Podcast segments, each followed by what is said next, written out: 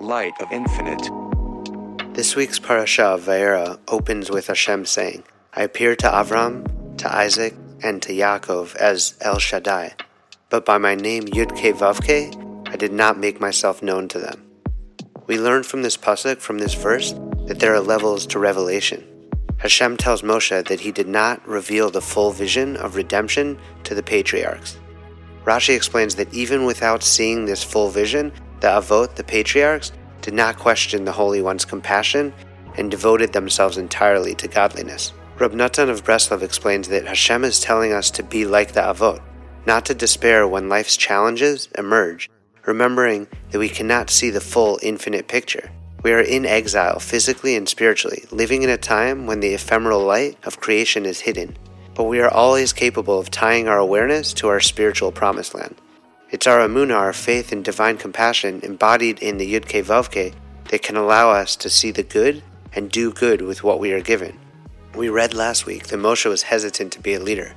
He doubted that he was the most fitting. He had a speech impediment, and so even on a practical level, he thought he was the least likely to speak for a nation and plead for their redemption. But Hashem reminds him that as God of the Avot and of the future redemption, anything is possible and the only thing to stop a person from achieving what is meant for them is themselves. Ultimately, Moshe merited that the entire Torah would manifest through him, which is the highest level of physicality, one in which the highest level of spirituality can emanate. Moshe's journey of hesitation and self doubt is one that we all struggle with, but the lesson is that in the end, he reached the ultimate level of redemption.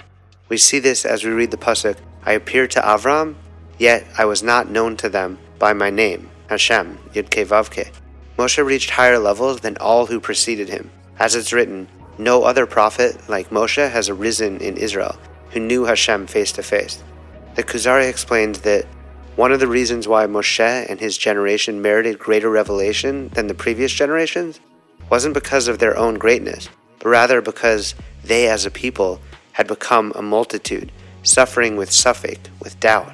Hashem had to reveal himself in greater ways to convince them of the truth.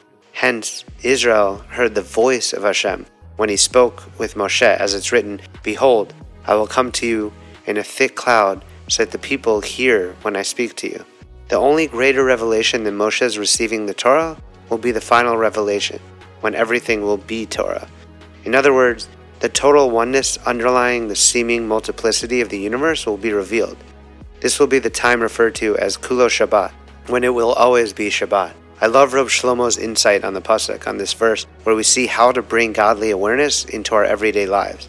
He reminds us that God appeared to each of the avot as individuals, to Avram alone, then Yitzchak, then Yaakov, revealing Himself to each of them in a way that was best suited for their growth into their truest and most expansive selves.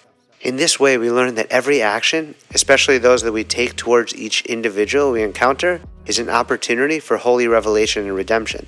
The Baal Shem Tov used to shiver when he would meet a new person. When asked why, he replied, The Torah tells us, love your neighbor like you love yourself. People think re'echa means your neighbor, but it really means the one you are talking to. So you have to give your full heart to each person you are talking to. In order to reveal Hashem in the world, we need to help uncover the pieces of holiness that are in each of us one by one. There's a famous story of the Talmudic sage Hillel from the first century BCE who moved to Israel to study Torah in Jerusalem with the great sages of the time, eventually becoming the Nasi, the president of the Sanhedrin, the high court. Much like Moshe, Hillel was very humble, and like Moshe, he looked up to Aaron, the high priest, and the way he conducted himself to love peace and pursue peace, love all Hashem's creations, and bring them close to the Torah. The often repeated story of Hillel was originally recorded in Talmud Shabbat. A Gentile had decided that he wanted to convert to Judaism, but would only do so if a rabbi taught him the entire Torah while he stood on one foot. The person had gone to other sages, but to no avail. Without giving up, he made his way to Hillel and asked the same. Hillel, with great compassion and patience, replied, What is hateful to you, do not do to your neighbor. That is the whole Torah. The rest is commentary. Go and study it.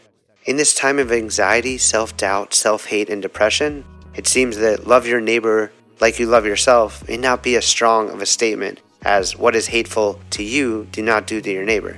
This teaches us not to do harm or treat people around us in a negative way. Because even when we aren't being the best to ourselves, this pasuk, this verse reminds us it is certainly best to not do it to anyone else, even if at times we are hateful or overly critical with ourselves.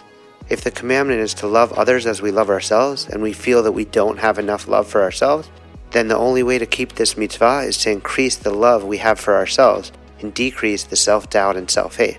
Because if we don't show ourselves the proper love, how can we properly love others? The Lubavitcher Rebbe teaches that Moshe embodies the attribute of chokhmah, of wisdom, of knowledge, and that is why the Torah was revealed through him. The Avot, on the other hand, were the embodiment of midot, of emotions. As we covered last week, Avram served Hashem through love. Yitzchak served through awe and judgment, as it's written, awe of Isaac. As a result, Yitzchak couldn't tolerate evil in the world, and Yaakov represented mercy and reached his level of righteousness by virtue of his complete connection to the Torah. His intelligent emotionality perfected both love and awe, embracing both modes of service. Moshe had elements of all of these, but it was his primary attribute of chokhmah that merited his being the prophet to present the Torah in its revealed state, as it's written, Remember the Torah of Moses, my servant. The Rebbe explains that during the revelation, divisions dissolved and knowledge and emotions were united. In the pasuk that opens our parasha, Moshe was to understand that even if his primary attribute is knowledge, he must join it with emotion, and thereby strengthening his faith to the point that there would be no question of doubts. The reason the name Yaakov is used when naming the Avot and not the name Israel is that Yaakov is linguistically related to the word Ekev, meaning heel, which represents a lower level of revelation, whereas Israel represents the higher redemptive manifestation. When the letters are rearranged, they make the phrase Li Rosh, the mind is mine. This is what joins the higher knowledge to the lower heel. When emotions encompass knowledge, they strengthen faith and lead to action. As we learn in the Tanya, Love brings a person to do good, while fear leads a person to turn from evil. Whereas knowledge by itself does not lead to action, in fact, it can lead to detachment, and even while learning what to do, one could lose the impetus to do it. This is why the Torah reveals the 613 mitzvot, commandments, of what to do and what not to do, as pertaining to our divine service. This manifests through action combined with our compassion and empathy towards each other. Learning alone is not Torah learning, so it must be paired with action. This is why our main prophets preceding Moshe were called avot, fathers, because they acted towards all as parents act towards their child, with both action and compassion. So this pasuk names each of the avot, Avram, Yitzchak, and Yaakov, and Hashem's relationship with them as El Shaddai. This name, in and of itself, connotes a maternal, divine relationship, as the word Shaddai means breasts. There's a sense of being so close to the Infinite One that these high souls were like babies nursing from their mother. But this is still an anthropomorphized godly relationship. However, with Moshe, who perfects the blend of knowledge, emotion, and action, Hashem reveals the ineffable name and the light of the infinite it represents. We see this perfection of Moshe and his relationship with Hashem play out to the point of full redemption of the nation. In Talmud Yevamot, it expounds on the verse in Devarim that says that there was no other prophet like Moshe, before or after, and discusses how Moshe's prophecies differed from all others. The sages, Chazal, say it was as if Moshe saw through a clear lens, while other prophets' visions were not completely clear. Only Moshe witnessed the God of the ineffable name, Yudke Vavke, unconcealed form, fully supernatural, preceding creation. For the Avot, there were no open or public miracles done, only the hidden miracles of history and circumstance. As an example, rescuing them from the famine or death or war, and their prophetic visions come to them through dreams. That's why, in reference to their prophecies, it says, I appeared, Vayara, and with Moshe it says, I was known, Nodati. Moshe's encounters with Hashem were face to face, one that Moshe was eventually able to bring into being at will, whereas the previous prophets were not. It's taught that the ineffable name is pronounced as Adonai because Hashem, Adon, master of all worlds and beings, and it's His will that cannot be denied. He can alter nature and events, canceling normal conduct and adjusting the behavior and essence of his living creatures however he wishes. This is the aspect of Hashem that became revealed in the book of Shemot and the story of our Exodus. In this parasha, Hashem reminds Moshe that he can lead the nation, that he could stand up to Pharaoh, and that he can do anything he can imagine. He can manifest as there is nothing Hashem cannot do, and any godly messenger can will fate into physicality. Imagine a world in which we had no self doubt. You only saw the good, you only spoke positively, your faith was full, and anxiety had no place. Seems we are further from that space than ever.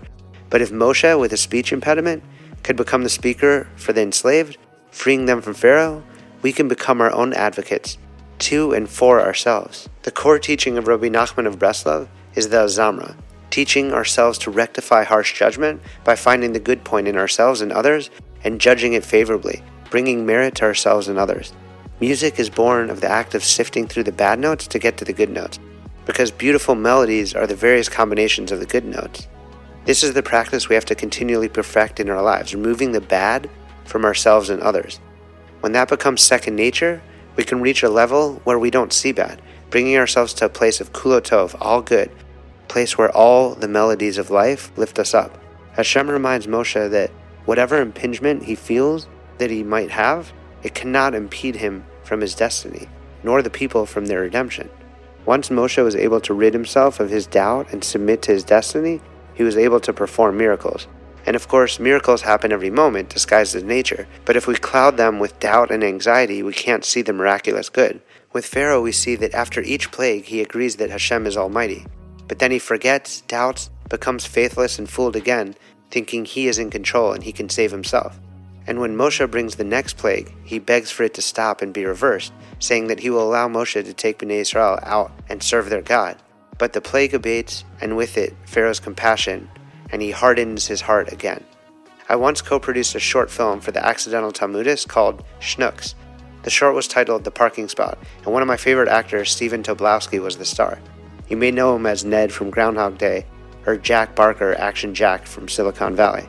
The scene opens and his character, who's in a rush to a big money deal, but he's unable to find a parking spot.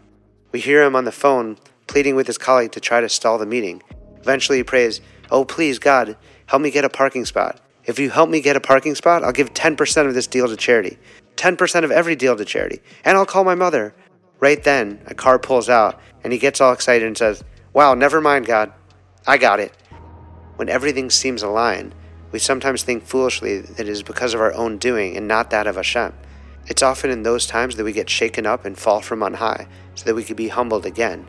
We enter into a space of questioning, and then can remember the fundamental answer that everything is in the hands of the divine, and that all that we do have is meant to be connected back to its source, to spiritualize reality, not to materialize it. May we rid ourselves of doubt release the chains of our own struggles and the parts of our minds that enslave us, and manifest the promised land within ourselves. Dive in deeper at lightofinfinite.com.